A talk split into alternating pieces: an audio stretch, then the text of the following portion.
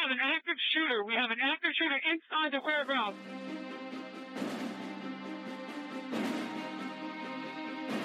Welcome to Active Shooter, a podcast that covers the whys, the hows, and the aftermath of active shooter and mass casualty events. They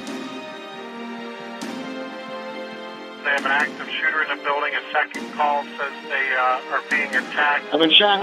1692 means we got shots fired 415A at the Route 291. Sounded like an automatic firearm.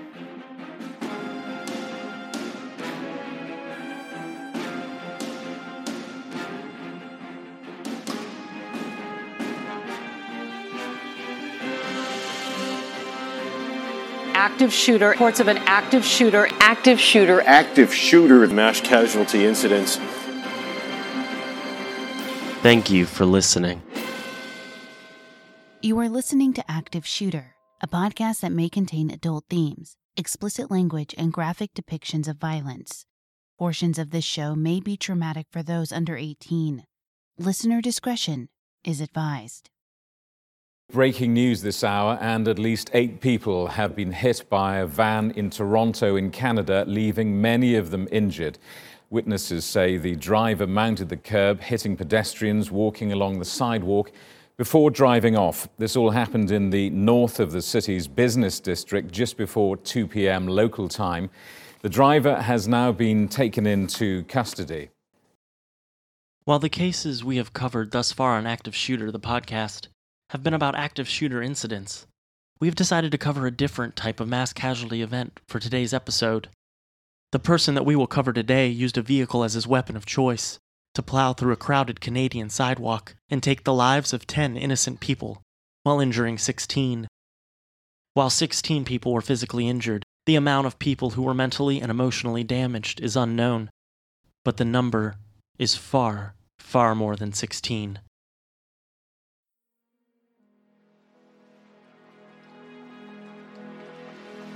Active Shooter, the podcast, is a High Five Holly production, and I'm your host, JT. If you've listened to our prior episodes, you know that the Active Shooter podcast team has taken the No Notoriety pledge, and we will not be sharing the real name of the shooters that we cover. We will be giving the shooters a pseudonym and refer to them by that name throughout the episode. This will help in clearing up any confusion in the story while remaining true to our pledge and not naming the shooter by their actual name. In today's episode, we will be referring to the shooter as Jackson.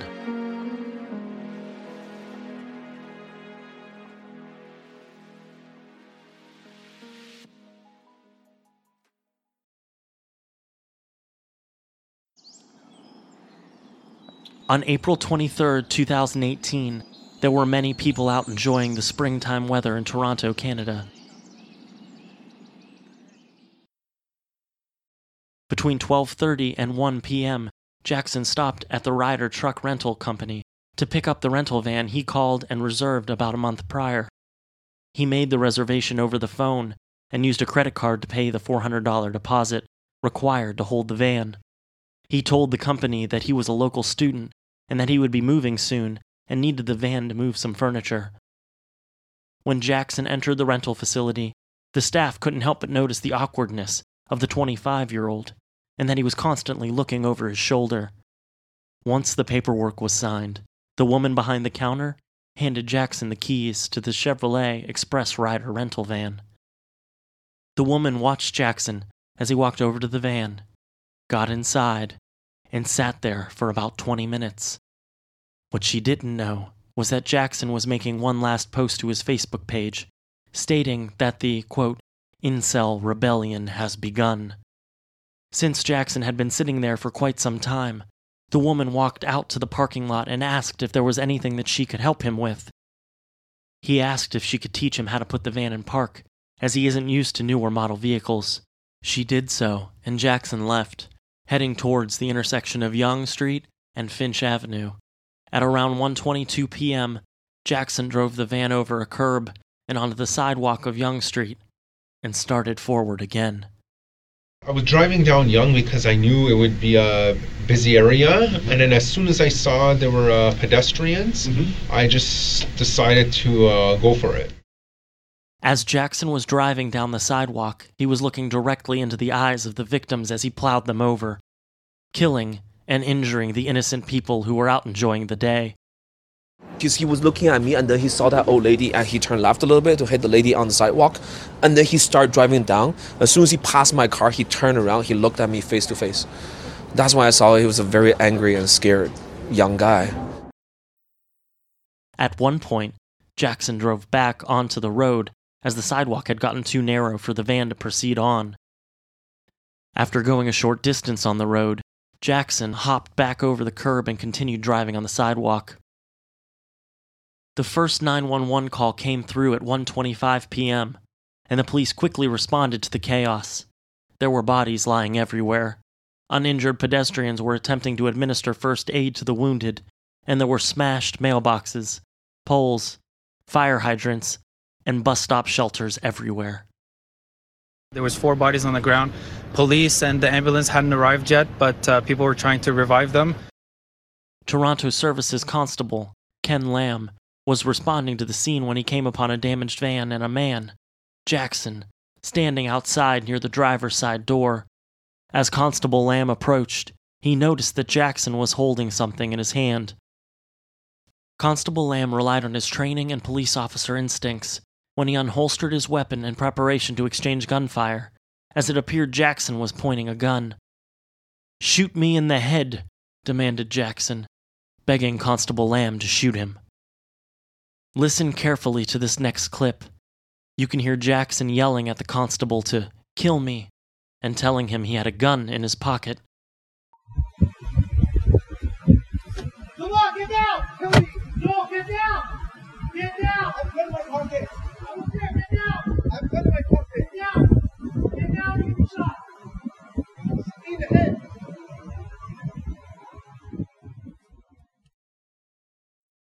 At this point, Constable Lam noticed that what Jackson had in his hand wasn't a gun at all, and was actually a wallet.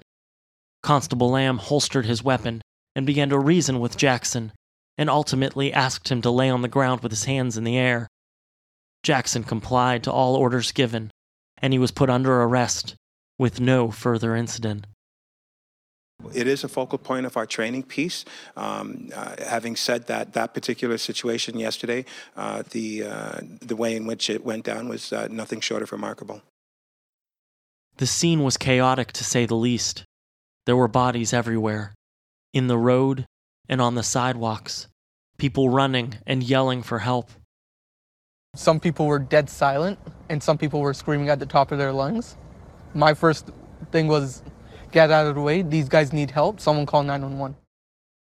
The van ultimately came to a stop at Poyntz Avenue, 1.4 miles south of where the attack began. Jackson drove on the sidewalk, plowing people over for a little over a half mile stretch, killing 10 people in all. The only reason I stopped my attack was because someone's drink got splashed on my uh, windshield, and I was worried that I would uh, crash the van anyways. Nine victims died at the scene, while the 10th died later at the hospital at 8:15 p.m. Another 16 people were injured. All victims were taken to the Sunnybrook Health Services Center. This was a relatively new type of mass casualty event that no one could have seen coming. Um, from, like I said, for anywhere from the Yonge and Finch area all the way down to the Yonge and Sheppard area, um, was just uh, uh, there was debris, there was clothing, there was uh, uh, police units, fire units, ambulance units everywhere. The attack occurred in a predominantly Iranian part of Toronto. Whether this was planned or not, we don't really know. Most of the victims were women. This seems to be purely coincidental, as it would have been nearly impossible for Jackson to strike only females from behind the wheel. Anne Marie D'Amico was a 30 year old investment banker who worked for Invesco, which was an investment management firm. Anne Marie was heavily involved in the tennis community and enjoyed volunteering for different tennis events in the area. Dorothy Sewell was 80 years young and was a long-time employee at Sears department store. Dorothy was a dedicated Toronto sports fan and loved the Maple Leafs and Blue Jays. Her family later said that Dorothy never missed a Blue Jays game. Renuka Amarasinghe was 45 years old and a single mother to a seven year old little boy. She was an employee of the Toronto District School Board, where she worked as a nutrition services staff member. Renuka was a Sri Lankan native. Eddie Kang was a 45 year old chef who worked at the Copacabana Brazilian steakhouse. He was passionate about his job as a chef. Eddie was from Toronto. Munir al Najjar was an 85 year old grandfather from Jordan. He was visiting Toronto, where one of his children lived. Betty Forsyth was 94 years old. She was known for taking regular walks through the neighborhood where she fed the birds and squirrels. So Hee Chung was a 22 year old student at the University of Toronto. She was pursuing a Bachelor of Science degree. When not studying, she worked as a sales associate at Holt Renfrew. Holt Renfrew is a high end department store headquartered in Toronto. Geraldine Brady was an 85 year old great grandmother who was known as Jerry to those who loved her. She was a very talented seamstress and sold Avon products for more than 45 years. Andrea Bradden was a 35 year old woman from Woodbridge, Ontario. Andrea worked as an account executive at a company called Gartner. Ji Hun Kim was a 22 year old South Korean citizen. She was also a student in Toronto. Toronto, Canada is the capital city of Ontario, and it is also the most populous city in all of Canada, with a population of 2.9 million people. Toronto is one of the most multicultural cities in the world and is a prominent place for music, movie, and television productions. There are many things to do in Toronto, such as museums, festivals, galleries, and numerous other public events. The Toronto skyline is also well known and a beautiful sight. The tallest freestanding structure in the Western Hemisphere is located in Canada. It's called the CN Tower. While Toronto is a very populated city, you may be surprised to hear that the crime rate in Toronto is relatively low and is considered one of the safest major cities in North America. Jackson was born on November 3, 1992, and he lived in Canada for his entire life. His parents were both immigrants, his father from Armenia and his mother from Iran. He grew up in a normal and loving household with both of his parents and a brother. From a young age, Jackson appeared to be different. He went to elementary school at 16th Avenue Public School in Richmond Hill, where he is enrolled in special education classes in addition to his normal everyday class. When it came time to go to secondary school, Jackson was enrolled at Thornlea Secondary School in Thornhill. While he was at Thornlea, he was again enrolled into special education classes. His home life appeared to be quite normal. He grew up in a large two story home on Elmsley Drive in Richmond Hill. His dad worked as a senior manager of a software development company called Rogers, and his mom worked as an IT service provider. While the family always seemed to be rather private, they never came across as being rude or disrespectful. Jackson's mother struggled with raising him since the day he was born. He often had outlandish tantrums and acted out. Former teachers reported similar behavior of throwing tantrums as well as isolating himself from classmates. If it were up to him, he preferred to be by himself rather than with other students. A former classmate said that when Jackson was 10 years old, he would hoard toys in the corner of the classroom, and if anyone tried to touch him, he would scream and growl at them. While enrolled at Thornlea Secondary School, Jackson was diagnosed with Asperger's syndrome. He was never seen with a group of friends, always kept to himself, and was constantly rubbing his head and hands. Unfortunately, his classmates saw this as just odd behavior and didn't understand Jackson's diagnosis. He was quickly labeled as the weird kid. He was odd. He just, you know, most people say hello. You at least say hello, and he wouldn't. He'd just keep going. At 15 years old, Jackson's parents bought him his first computer. This is when he started playing video games for hours on end, especially a game called Halo, which was a first person shooter game. He enjoyed playing with an online community and felt that the people he met online were his friends. His mom took him to life skills counseling and enrolled him in learning strategies class. He actually enjoyed the learning strategies class and even made a few friends. He quickly became the class clown, as he enjoyed making others laugh by telling jokes and talking in funny accents.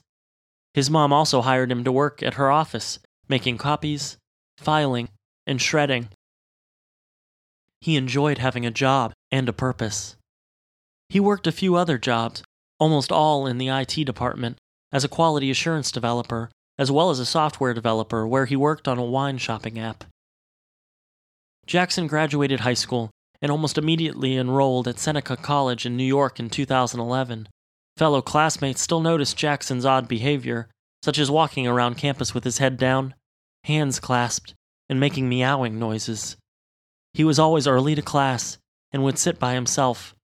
When he was speaking in class or to other people, he would blink rapidly and squeeze his eyes shut.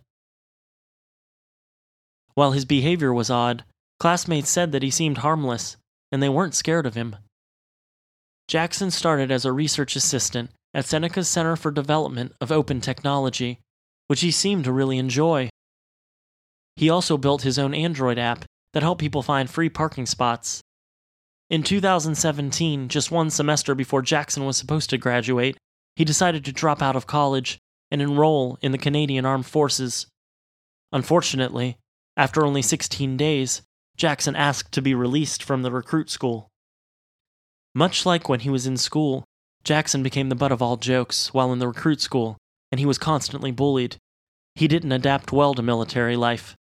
Others said that he didn't seem violent or angry, he just failed the physical demands. Jackson had dreams of becoming a pilot, a dream that quickly disappeared. He became involved in the incel community online. We spoke about the incel community in episode 13 when we covered the Isla Vista shooting. I felt kind of uh, proud of him for uh, his acts of bravery. Okay, all right. And what about uh, how you started to, to, to, to change your thinking? What was was any of the, was was that, was any of that going on? I was starting to feel radicalized at that time. As stated in that episode, the term incel comes from, quote, involuntary celibates. A female Canadian university student created the term incel when she started a website where she could discuss her sexual inactivity with others. The woman started the website in 1993 and today states she is appalled at what the term incel has become. She never wanted the term to turn into men blaming women for their sexual problems. To be more clear, an incel is described as a person who is unable to find a romantic or sexual partner, even though they want one. It's involuntarily celibate. These are young people, mostly men, who feel that they have been forced into celibacy, that, that they haven't had success with uh, women in romantic and sexual relationships. And over time, you know, that can really curdle into some really uh, resentful sentiments uh, about women in general. Throughout his interview with police, Jackson continued to use the terms incels, chads, and Stacy's. The names Chad and Stacy are used within the incel community to indicate males who are muscular and tend to sleep with a lot of women. The names Chad and Stacy are used within the incel community to indicate males who are muscular and tend to sleep with a lot of women, known as the Chads, and women who are attractive and only date Chads are referred to as Stacy's. Halloween of uh, 2013, I was attending a house party, Mm-hmm. and I uh, walked in and attempted to uh, socialize with some uh, girls. Uh, however, they all uh, laughed at me and uh, held the arms of the uh, big guys instead. Really? Yeah. And how did that make you feel? I felt uh, very angry yeah. that they would, because I considered myself a supreme gentleman. I was angry that, that they would um, give their love and affection to obnoxious brutes. Before Jackson committed his tirade of destruction, he made a Facebook status in the parking lot of the Ryder van rental place, stating the incel rebellion had begun, much like what the shooter in the Isla Vista shootings did. After his arrest, Jackson was immediately taken to the police station to be questioned. He took part in a four hour interview where investigators started to peel away the layers that made up Jackson. They learned that he had zero remorse for his attack and that he was proud of himself for accomplishing his mission. He told the investigators that he was a virgin and never had a girlfriend, and admitted that his intention was to use the van as a weapon. He also made it clear that he hoped his attack would inspire copycat attacks. I know of several other guys over the internet who uh, feel the same way. On the day after the attack, April 24th, 2018, Jackson had his first court appearance. His father attended the hearing, looking tired, with sunken eyes. As he left the courthouse, he was surrounded by different media personnel shouting various questions. He ignored them as he got into the vehicle and drove away. On this date, Jackson was officially charged with 10 counts of first degree murder and 13 counts of attempted murder. On May 10, 2018, he was charged with three additional counts of attempted murder. Jackson's defense team fixated on when Jackson was booked into the jail, when it is alleged that the booking officer asked Jackson if he had any illnesses. This is a question that is asked of every person that is booked into the jail. Jackson replied with yes. I am a murdering piece of shit. First of all, you don't have to agree with it, but do you understand why you're here? I understand. Okay. Um, I got to go through a questionnaire. Simple questionnaire we do for everybody, yes or no answers, okay? But it's important that you speak so that the microphones can pick you up. Do you understand? Yes. Okay. Are you suffering from any recent injuries? No. Are you suffering from any illnesses? Yes, I'm a murdering piece of shit. His defense attorney team is trying to get the statement thrown out, stating that his right to remain silent was violated. Prosecutors have argued back that he didn't have to answer the question. Jackson's trial is set for sometime in April of 2020. He has elected to have a bench trial, which is in front of a judge rather than a trial in front of a jury. Several victims have filed civil lawsuits against Jackson and the Ryder Truck Rental Company. Amir Kiumarsi was a chemistry professor who was injured in the attack. He was left with a brain injury, spinal fractures, a pulmonary embolism, memory loss, vertigo, anxiety, and depression. Amir sued for $6 million. A nurse who was also injured sustained a spinal cord injury, as well as brain damage. She can't move her body below her neck and can't breathe without a machine. She has sued for $14 million. As you can see, not all mass casualty attacks involve an active shooter. They can involve something as mundane as a van. It is up to us as a whole to keep each other safe. Remember, if you see something, say something.